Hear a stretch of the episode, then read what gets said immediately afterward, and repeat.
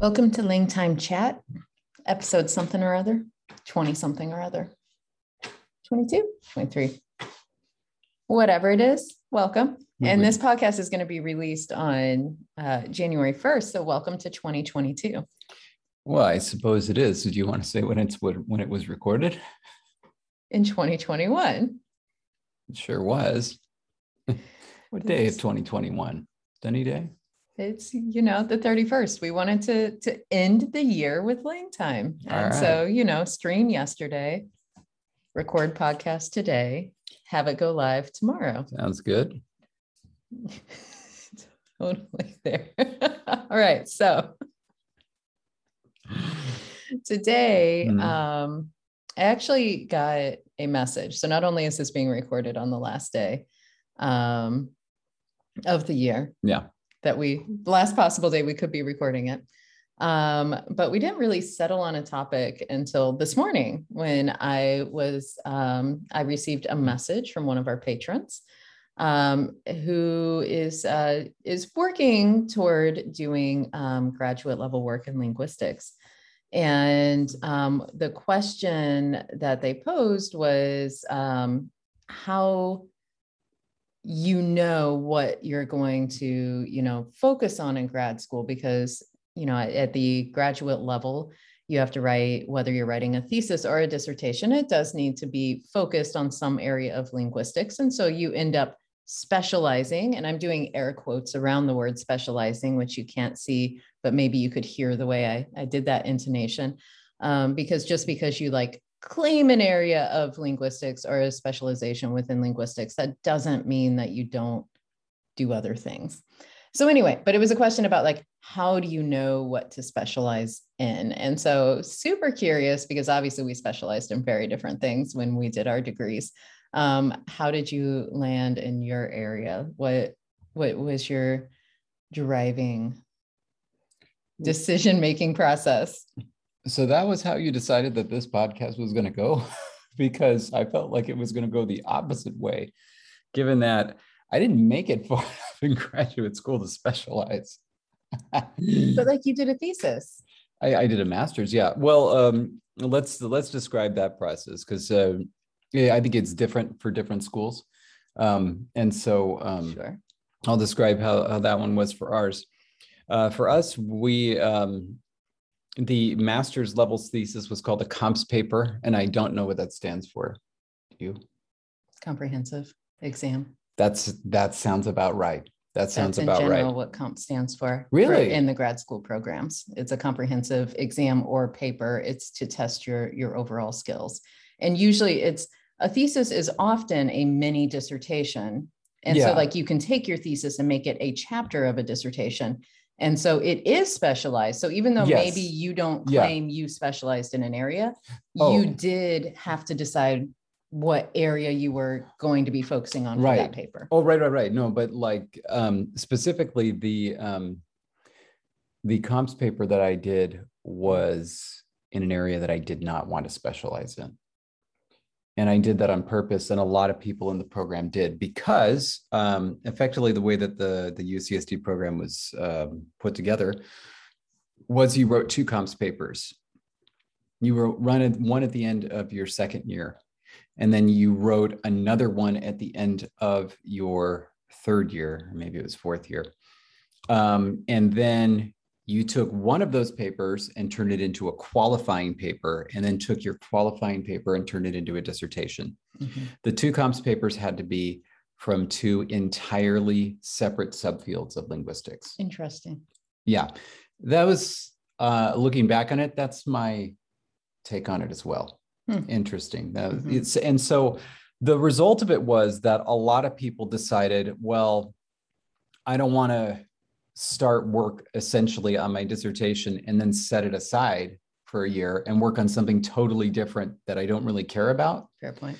And so a lot of people like me did uh, a comps paper on something that they were just going to do it and set it aside. Um, and then so they could spend the rest of their mm-hmm. graduate career focusing on their dissertation. Um, as a result, um, uh, so when I was in uh, undergraduate, there were a lot of things I enjoyed, and then there were a lot of things that I was good at. Um, and then sometimes those things overlapped. Sometimes, you know, they didn't overlap. Um, and one of the things that I kind of enjoyed uh, and was good at, it was definitely not my passion, like not by any stretch of the imagination, but I was good at it and I found it interesting was phonetics. Um, and so I decided to do my first comps paper in phonetics uh, and do a phonetics experiment.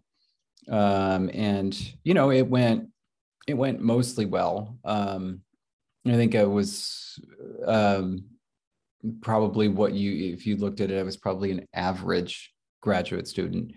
Um, so I I didn't pass um, the first round. Uh, I think, and the average graduate student doesn't. I think I, I didn't pass the first round, so it was like uh, I had to take it back and do revisions, and then present it again, and then it passed.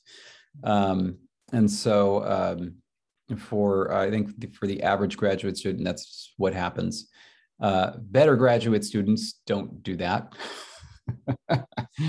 but you know that that was not that was not what I was going to be. But also, it wasn't something that I was particularly interested in. It wasn't something that I was mm-hmm. passionate about. It was something that I could do, um, and so it was something that that I did.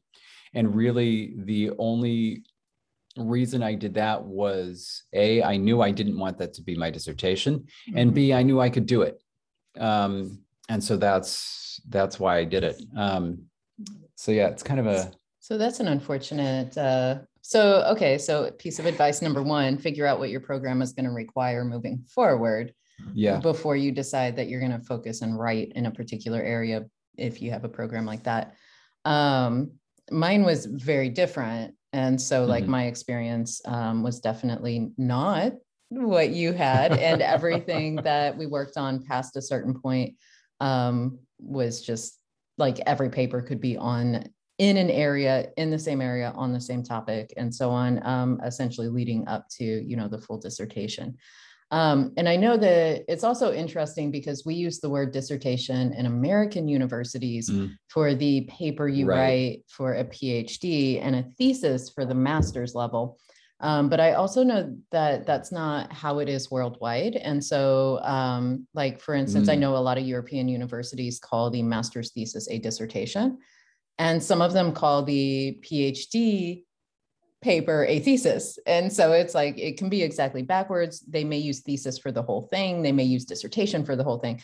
And so, as we're using these terms, I do want to just make sure with our global audience that as we're talking, um, we're talking when we use the term thesis, we're talking master's level. Mm-hmm. Um, and then when we use the term dissertation, we're talking PhD level. And, it, and again, the expectations for American universities, a master's thesis, I think at most universities, um, it's going to widely vary depending on what topic and also just on the particular student. Because, for instance, I have um, worked on thesis committees at the master's level where um, you know some fields expect a 15 to 25 page paper but then like wow. a huge project to support it that took years in the making and so the paper is more of a write up of like this huge other thing and so like the paper is not the full product. It's just i have to write about this other huge project that i did.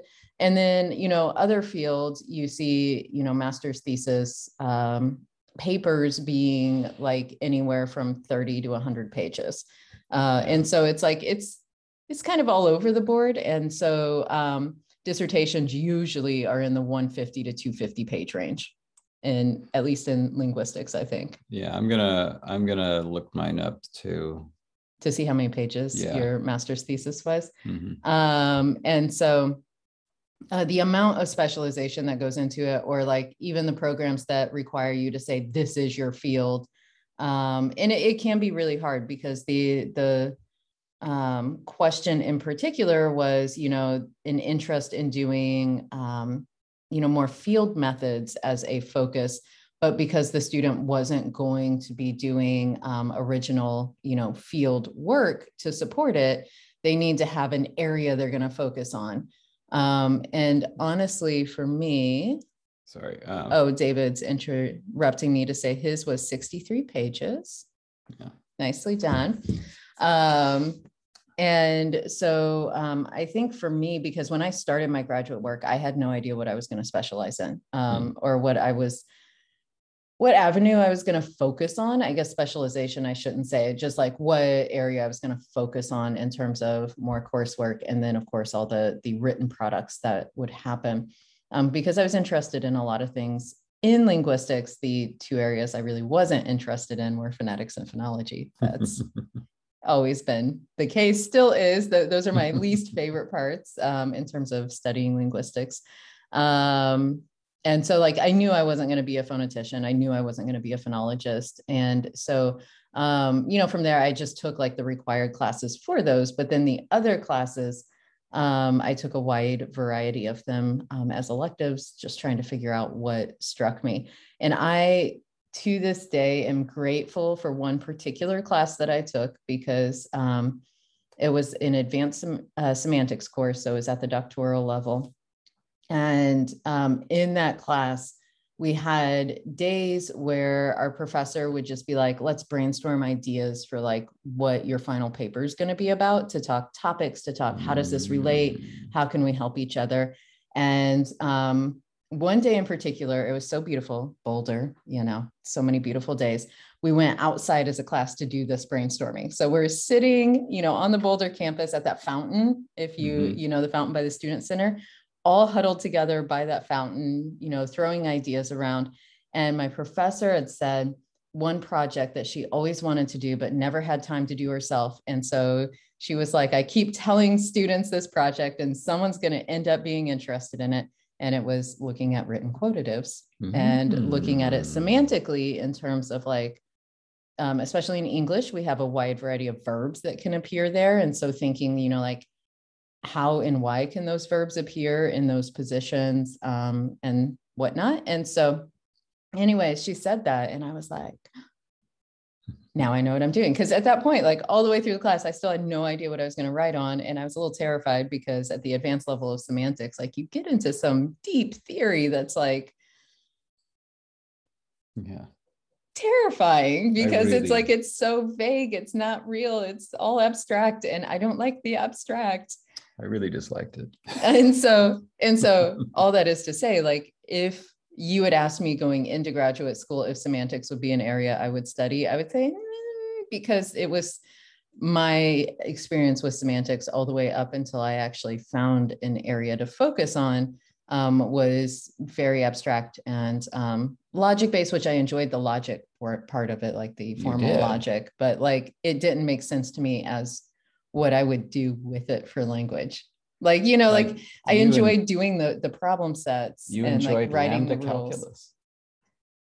I enjoy I enjoy many wow. things, but that doesn't mean that I really understood how to apply it well to language study.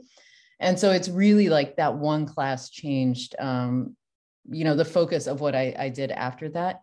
Um, and so my technical area of specialization or areas rather is um, syntax and semantics. And so it's like I didn't choose just one. Um, a lot of schools do that where it's like you don't just choose morphology, it's usually morphosyntax. And you can do the same, obviously, with, you know, it's the interface of syntax and semantics, I believe is what we ended up calling it. Mm-hmm. Whether you call it syntactico semantics or semantic syntax. There's there are other ways to blend those words, but that ended up being my area of specialization solely based on the fact that my professor gave me this project idea in class. I loved it. I glommed onto it. And after that, I like my class paper was awesome. Um, and I had so much fun working on it that like every paper I wrote after that for the program was on quotatives.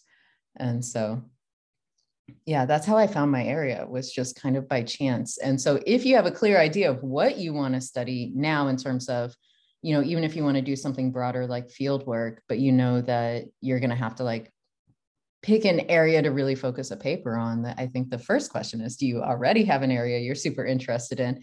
A language you're super interested in writing about um, and then if you have either of those are, are already answered then you've got your your area.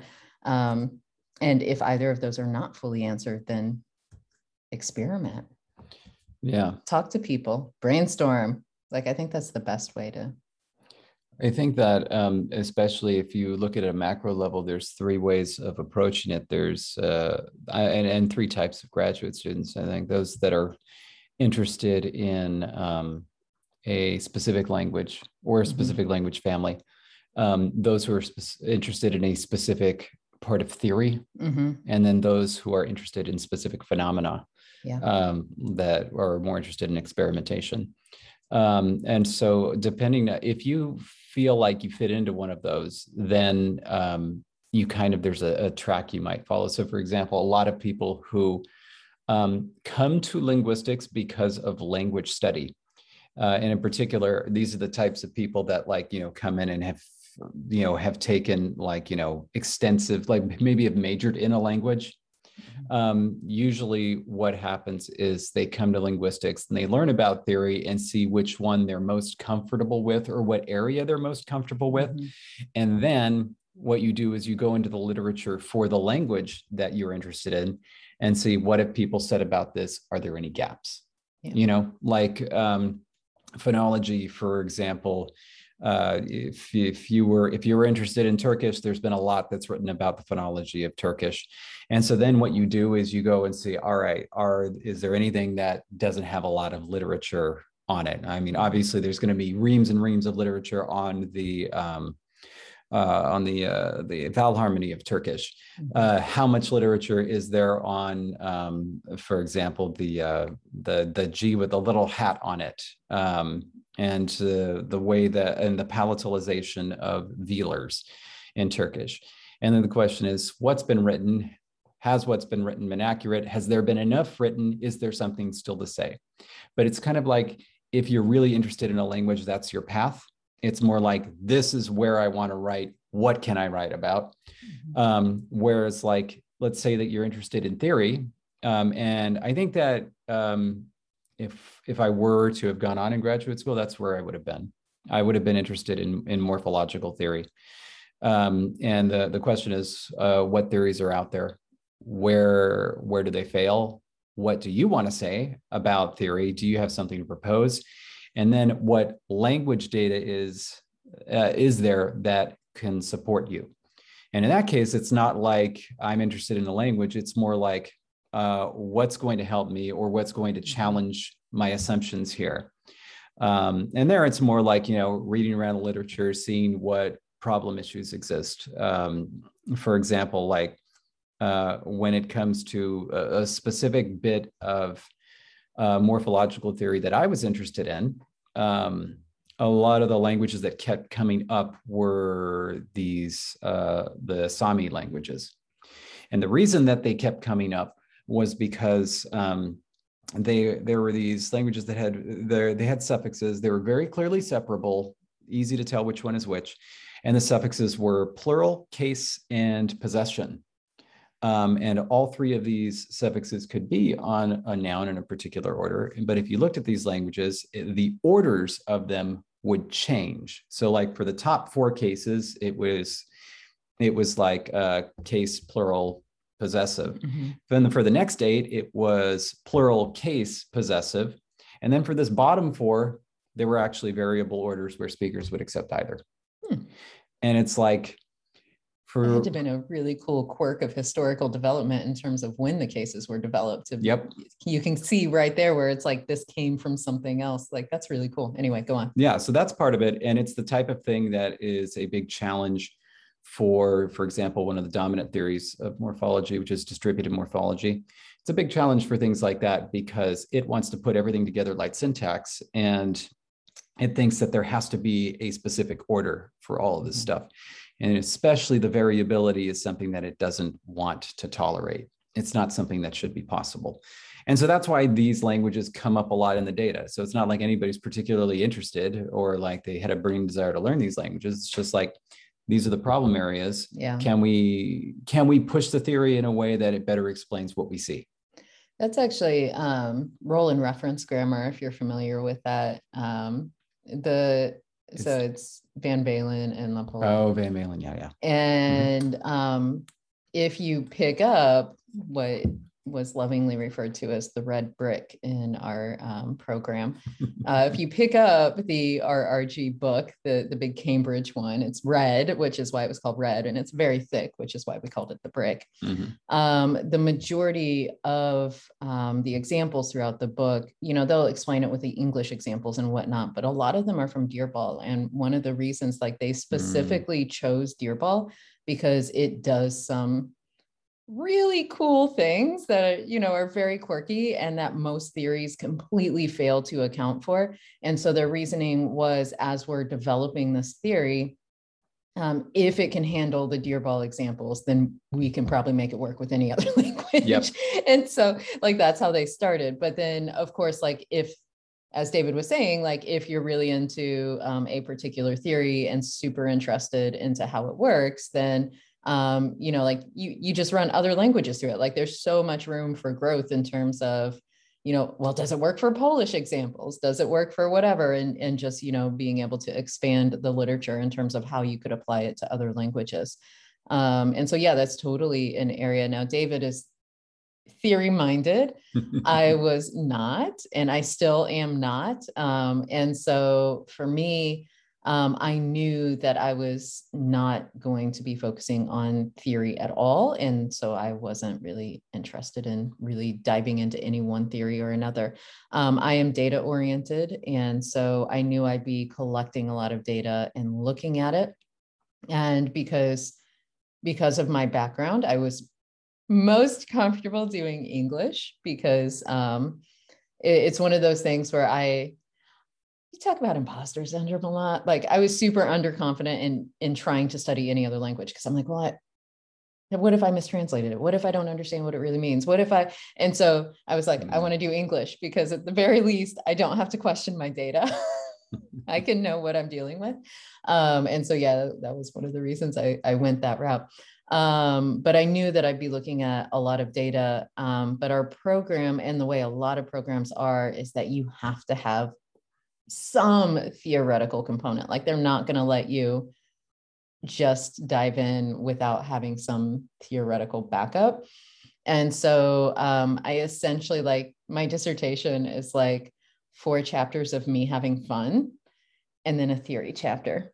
so like like that that chapter kind of had to be there for um, programmatic needs to yeah. be able to show that look i can apply this and it's important for the field in these theoretical concerns um, but if i had been given full full choice free reign um, i would have just played with data and told people about the really cool patterns i was finding and it was really cool and i was having fun with it um, but yeah that was something that um, like two I think up until the point I was in like an advanced syntax class, I don't think I could actually have told you what syntax covered. Because syntax is one of those fields that it's like, I see what we're trying to do in morphology. I see what we're trying to study in semantics. But like beyond saying syntax is like word order and stuff, like I wasn't sure what we were doing in syntax. True, that's that's that is that's all it is. Just word order and stuff. And I think I really struggled with that until um, I, I really started reading more literature in the area. And so that's another thing. Like, obviously, if you're at the grad level, you're just going to get exposed to a lot more literature in the field, mm-hmm. and that's going to help guide your decision on what you should focus on. Um, if something as you're reading in the literature, like if you realize that you don't understand a single paper written in this area, then don't do it. Mm-hmm. because there are there are still really, really hard memories for me to wrap my head around in class of having to deal with like C command and things like that, where I'm like, Ugh! but that's on the theory side of syntax. Anyway, um, oh, I, I I would never have focused in that area. By the way, that's syntax stuff, like the actual mechanics of it, I was really good at that. I just thought it was, you know, it's completely stupid. One of those things where like you give me a, a pattern that I need to follow, I can follow it and I can do it. But the problem is, um, it's like like in calculus. I can give you an answer, but if you ask me why it works, I fall apart. And so, like, mm. I can give you a tree. Tell me what you want in terms of how things should be mapped out and what to call each label and each node. And I can give you a beautiful mapped out tree. But as soon as you ask me to write about it in terms of why it matters, I'm like, oh no, they told me I had to map out this. so I did. Um, and so, like, that's, I think, the part for theory that tends to fall apart for me on most theoretical approaches is I just can't discuss the behind the scenes stuff and the importance of it because I don't really get it. Mm. It's like I'm just having fun drawing trees. I can split up a sentence. Um, but my my point with that was that again, like in terms of starting grad school, I um besides knowing that I wasn't going to focus on phonetics or phonology, I had no idea how I was going to focus in an area when I didn't fully understand what syntax was I thought semantics was, you know, formal logic essentially, um, and had, you know, no other major areas that I could dive into. Um, and I really like morphology. So I probably would have picked morphology if they had like forced me day one to choose. Hmm. Um, just because I like the data sets. Yeah. Have fun with them. And why not? That's why I liked them too. Um, and so like that probably would have been my choice but where i ended up going is solely because of the the coursework and the projects that i did um, as a result of those courses and so that's how i ended up choosing nice yeah so um uh, to to round out though, I did want to talk about the third for uh, those who are interested in experimentation. Oh yes, um, yes, because it it kind of branches all or it, it covers all areas of linguistics. Mm-hmm. But uh, this is the type of thing where, for example, um, in phonetics, um, something that's sometimes interesting to study is uh, voice onset timing. Um, because uh, it's very easy to say, for example, that you know uh, Spanish, German, and English and French all have a B. They all do, um, but they're different. Um, and same with P. They're all different because of where the voicing happens. Because remember, the things that we think of as just you know sounds are actually um, uh, they're separate um, gestures that occur in the mouth, right, or in, in the mouth and the throat and things like that. So, for example, with a B, right? what's happening is your two lips are coming together um, and making a complete occlusion of the, the, the, pulmonic airstream mechanism, which is air coming out of the lungs. Um, so there's a complete closure at some point, um, and then a release. Uh, that's the, the explosion, it's the plosive part of it. Um, and then there's also um, the vibration of the vocal folds. And if you look at it, if you look at it at a very micro level, um, there is some overlap between the vibration of the vo- vocal folds and the release of the B. But um, exactly when that happens is interesting. So, in other words, if if they coincide exactly, that's an ideal B. But sometimes the voicing can start a little beforehand. Sometimes it can happen a little bit afterwards. Um, and uh, and different languages will uh, the voice onset time or VOT will happen at different times. Um, and like, um, and, and, so that's uh, what can give the impression, for example, that like uh, if you're hearing a voiceless stop, uh, a voiceless unaspirated stop from another language, it's what gives you the impression that you are hearing an English B when you're not. Mm-hmm. Um, and this is why uh, there will also be variations in um, uh, romanizations. So, like uh, the city that we now call Beijing used to be written Peking with a P and a K. Um, and there's a reason, right? It's because it was a voiceless stop. But of course, when you pronounce it in English, we get this huge aspiration, which is not there.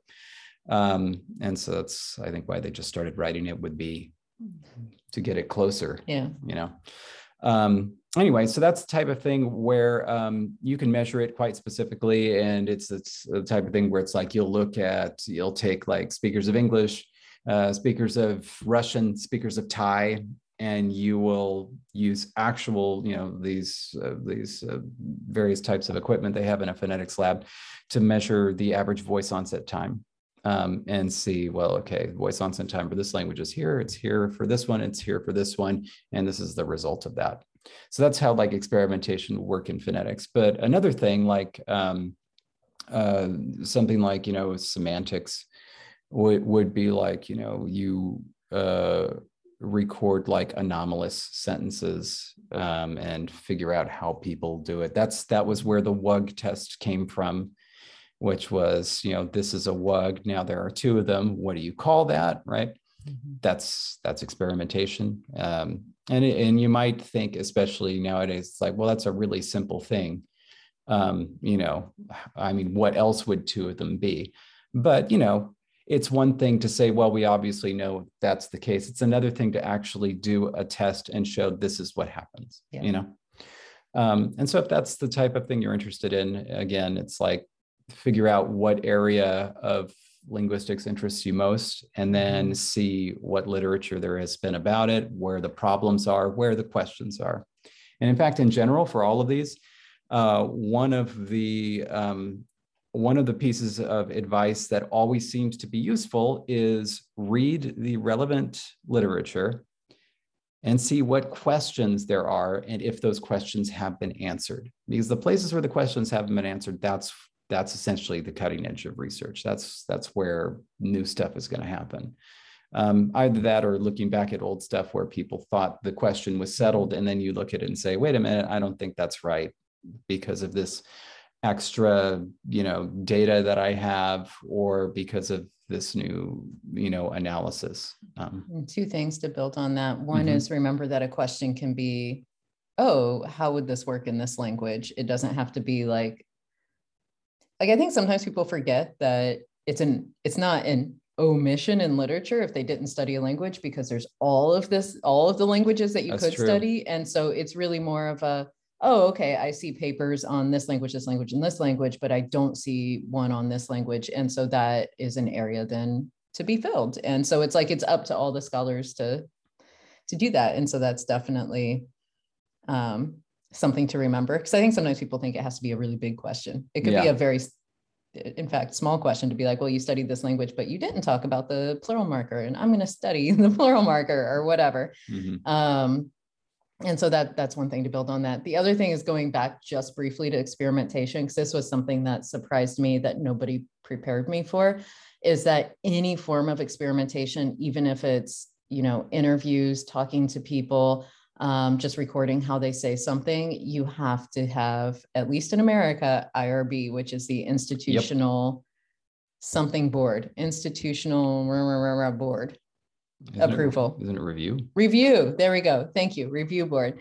Um, I knew it stood for something.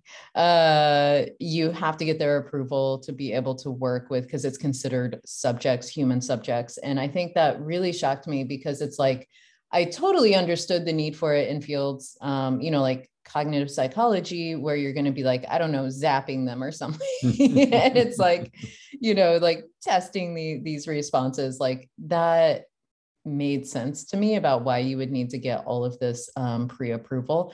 But even to talk to people about their language use um, you do have to have approval through the university um, whatever procedures they have um, and be able to say here are the questions i'm asking here's why i'm asking them here's the age group i'm focusing on um, and here's how I can show it's not going to harm anyone, essentially. Um, or if there is some harm caused, here's why the benefits outweigh the yeah. potential risks um, for that harm. And it can feel really silly to have to write that up when really what you're doing is like, I want to ask them if they prefer sentence A or B. And like, literally, there's like, I see no potential harm ever, but like you still have to write it up and have it on file and show that this is what you're doing.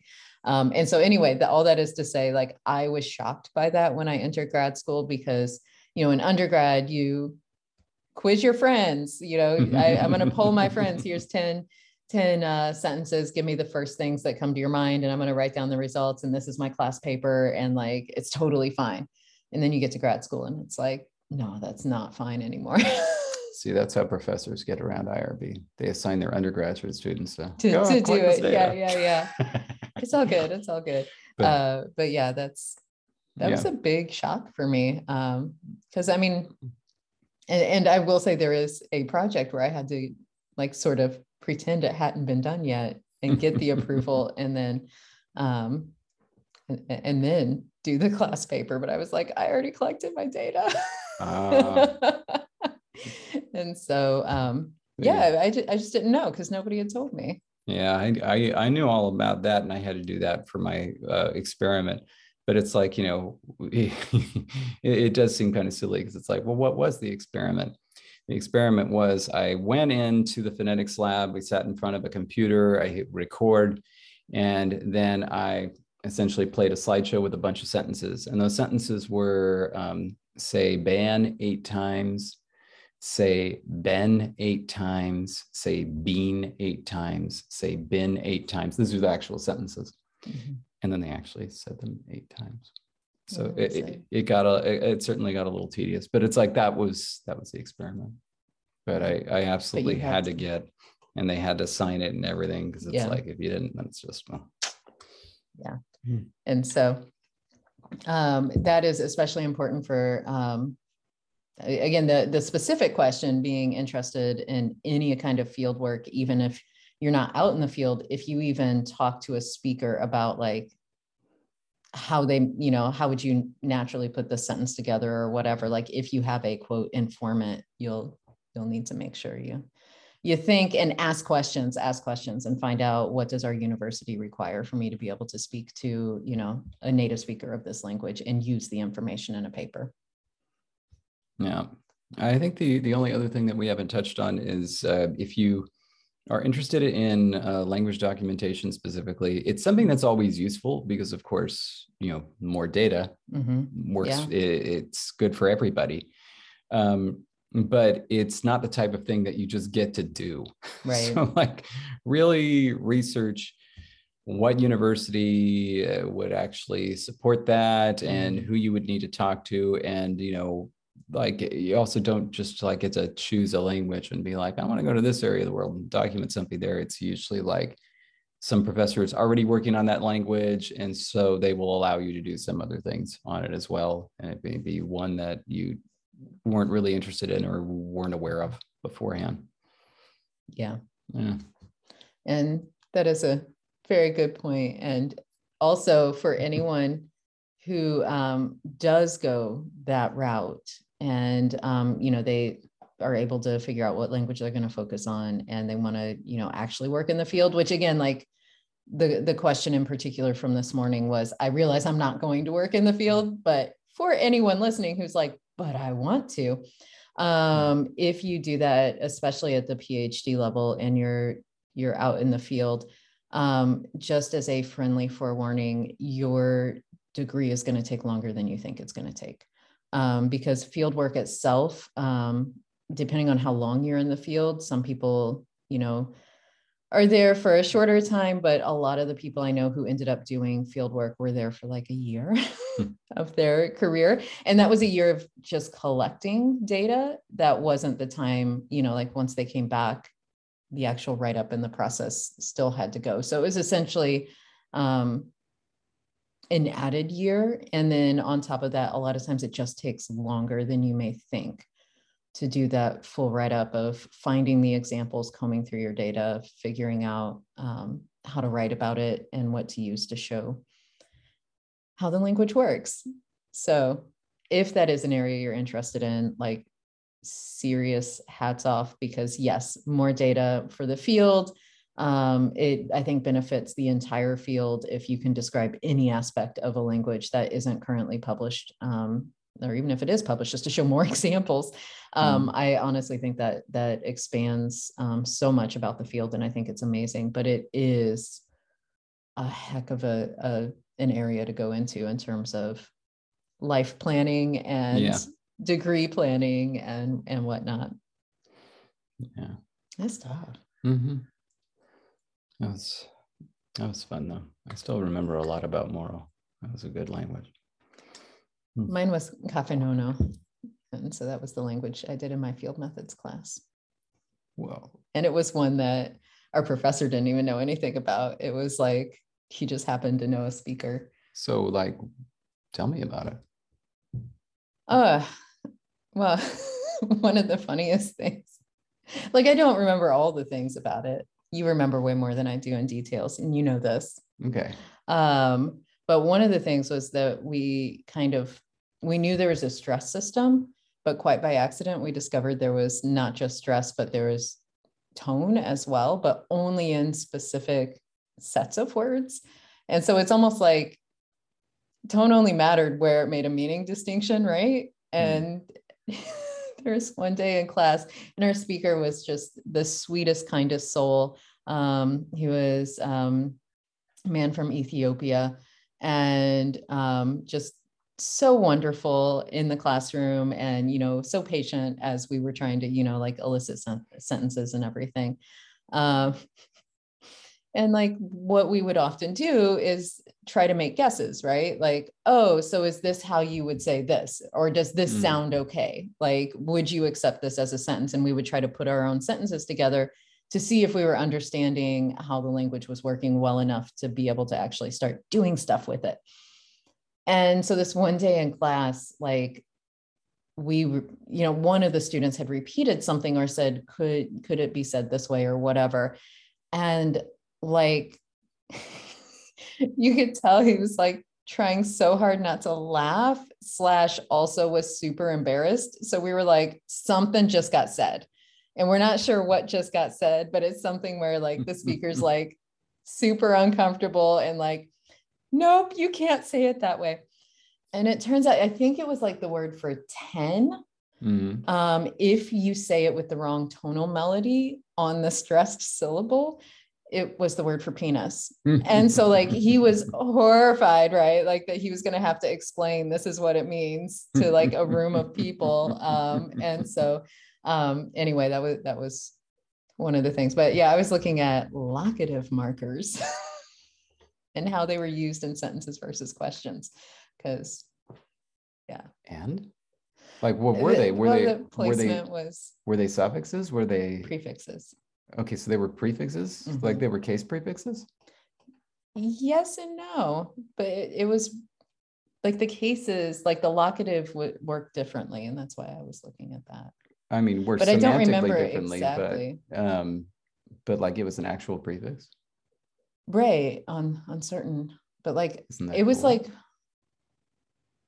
it was very cool but i can't remember the exact circumstances it was something about the questions work differently than the statements and i want to say they were prefixes in questions but not in statements but like i'd have to look at my data and remind myself i'm just saying like i remember i was looking at that there was a there were two inessive cases in this language one was a prefix and one was a suffix. And then there was also a pretension case that was also a suffix. It was hmm. clearly related.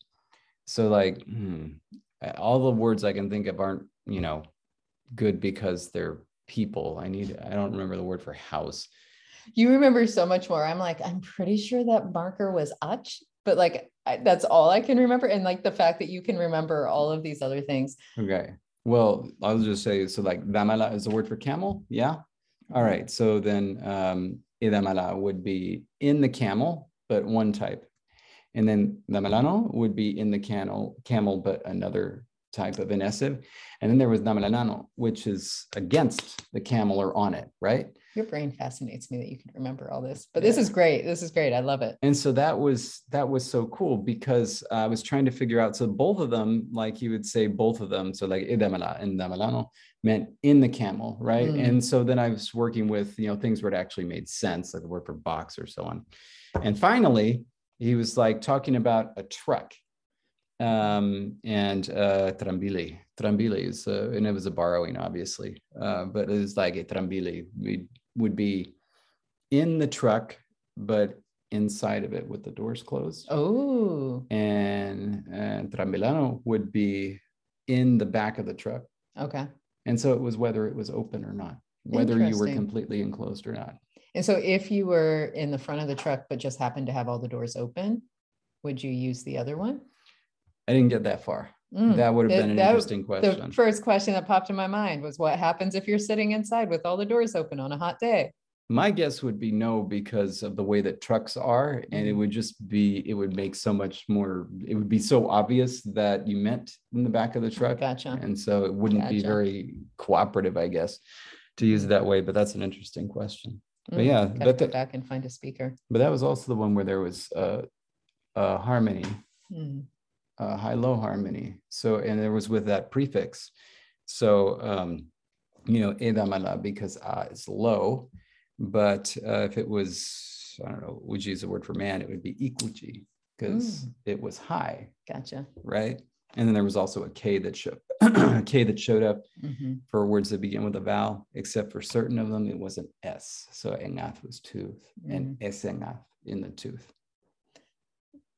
Nice. But also, like, as we're talking about this, I realized that for anybody who's interested in working with um, anything like field work, where even if you know you're not going to be like in the field doing language documentation, to remember that like these features we're talking about, again, like super small, but like if you're fascinated by it, then you're going to have fun writing about it and you're going to have fun getting examples about it. And so it's like, remember that you don't have to be super big with your ideas. Sometimes it's like these little things where you think, oh, maybe that should only be like a side note to my project, but it could actually be the driving force of the entire project. Mhm. Like eliciting all these examples for in this versus in that versus like what are the meaning differences? Are there any words where it's like totally interchangeable because you know it can't be open air in something, you know, like yeah. So the camel ate cud, and so you would say the cud is in the camel, and it's Mhm. really it, it can't be open air. So do they allow them to be used interchangeably, or is it like no, you could never say in the camel in this other inessive case? So anyway, all that is to say, like you could like really find a very cool feature that you find cool, and if you find it cool, then then there's something good about it to focus on. Yeah. Also that KS distinction, which I never was able to get a handle on. Yeah. Yeah. I was really horrible at, at pronouncing things and coffee. No, no. And it's really bizarre too, because when would you say something is in a tooth? You know? It's if a cavity. Uh, yeah. No, that makes sense. Or also maybe stuck between your teeth. Yeah. Oh, yeah, that's a, a good one. Yeah, it's really um whenever you read linguistics papers and you see some of the sentences they have, like you can have some fun being like, why in the world did anyone ever ask how you said this to get, you know, like this particular sentence? Like, who would say that? Um, and then to find out that, you know, it, it makes sense if you had seen the full data set or the full conversation or whatever, but you don't, you don't, you just see the one example. Um, but you can get really fun examples like, Mhm. hey, look in the tooth. And then the people reading it are going to be like. Why? Why did you ask this question? Or you know how did that come up? Um and it may have been that in class that day someone had spinach stuck in their teeth and and so it, it became a how would you say that? You know? Wow. Anyway. yeah that was um I say that was one of the harder classes for me because you know me and hearing things and then having to Yeah, that was figured out that way that was when I missed. I missed uh I missed not being able to work with that language. It was too bad. Mm. And I miss I miss Eliasser Julima, who was our who was our, our fearless consultant who um as far as I could tell worked 24 hours a day. I always think it's really cool because I know like um, I happen to be able to to work with that, you know, the class the year that I took it. Um, but then, you know, other years they did more well documented languages. And so then they students in those classes sometimes struggled because they needed to figure out what to write about um, that would complement the research. So they ended up having to do research plus the, you know, the work they were doing in class to elicit data from from the speaker and um, i felt very fortunate that i took it in a year where there was nothing that we could research in the language. Um, our professor didn't know it so he was like experiencing it for the first time as well like as we were. Um, and so like the which is how you know the stress versus tone slash both working together debate was an entire day where we then just kept asking more words and questions and could you say it this way? What about this um, because our professor was like no there's no tone. But then we were like well then what's the difference between these two words and how we're saying it and how he's saying it? And so anyway it became this really big debate and it was it was kind of fun. Hmm. um, but again that was because there was like nothing written um, written linguistically about the language. And so we were like discovering it and that was a really fun process. Um, but if you're working with a language that is written about, you then have to do the the two-parter. See see what we already know about it and figure out where we can go from there. Um, but that was really exciting. But what was terrifying hmm. about that class was you go the entire semester and there's no grades. And then at the end of the semester, you submit a final paper and that's your entire grade that's how it works in a lot of grad classes right but like yeah. this one in particular because you're just swimming in data like it feels like where's this going to go and on the very last day of class we had presentations where we needed to present what we found and what we wrote about. And so we're like legit last day of class. And one of the students um, went early on in the class session and presented what they had done. And the professor was just like no I'm not going to let you submit a paper on that. And the rest of us are like, then like ashen faced because we're like, last day of class to find out all your work now has to be redone. And like, what do you do? And so then everybody was afraid to present after that because they were like, wow. Is this okay? You know, like it was terrifying. But it was like, but yeah. And so the student ended up having to get an extension to like redo my goodness. The whole paper. Um, That's incredible. grad school. It's it's something, man. It's a ride. Um, but yeah, it was it was just like one of those moments where it's like your entire heart stops. Like it's just and the whole class felt it. It was oh, that was that was scary. Man. But yeah, that was it was scary. What do you think? Good note to end on. the terrifying story. grad school isn't all bad though. Okay, but we've had those discussions before. We both enjoyed our grad school experiences. Yeah. Yeah. Uh, but yeah, so for anyone listening still, um, we hope that that helps you understand that there's no one path or no one way to pick what area you're going to end up focusing on. Um, and honestly, how you find it, the the goal really at the end of the day is make sure that it's something you enjoy because you're going to be writing a lot about it. And David did not enjoy his paper, which is probably why he didn't put his heart and soul into it the first time around. I proved what I said to prove. But you got it done. But like, it's not an experience that you were like gonna be super happy about the rest of your life. It's more like I just did it and I did it and now I can move on. Mm-hmm. Versus mine is like I still want to tell you about quotatives and I still like write examples and you I never still, told me. Well, we can have that discussion later. Uh, better. How long have I known you? Just a, a short while.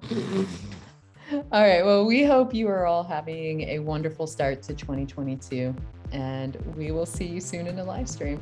In the meantime, Oh, stay grammar. Yeah. Say it with confidence. Stay grammar. Right on. Bye, everybody.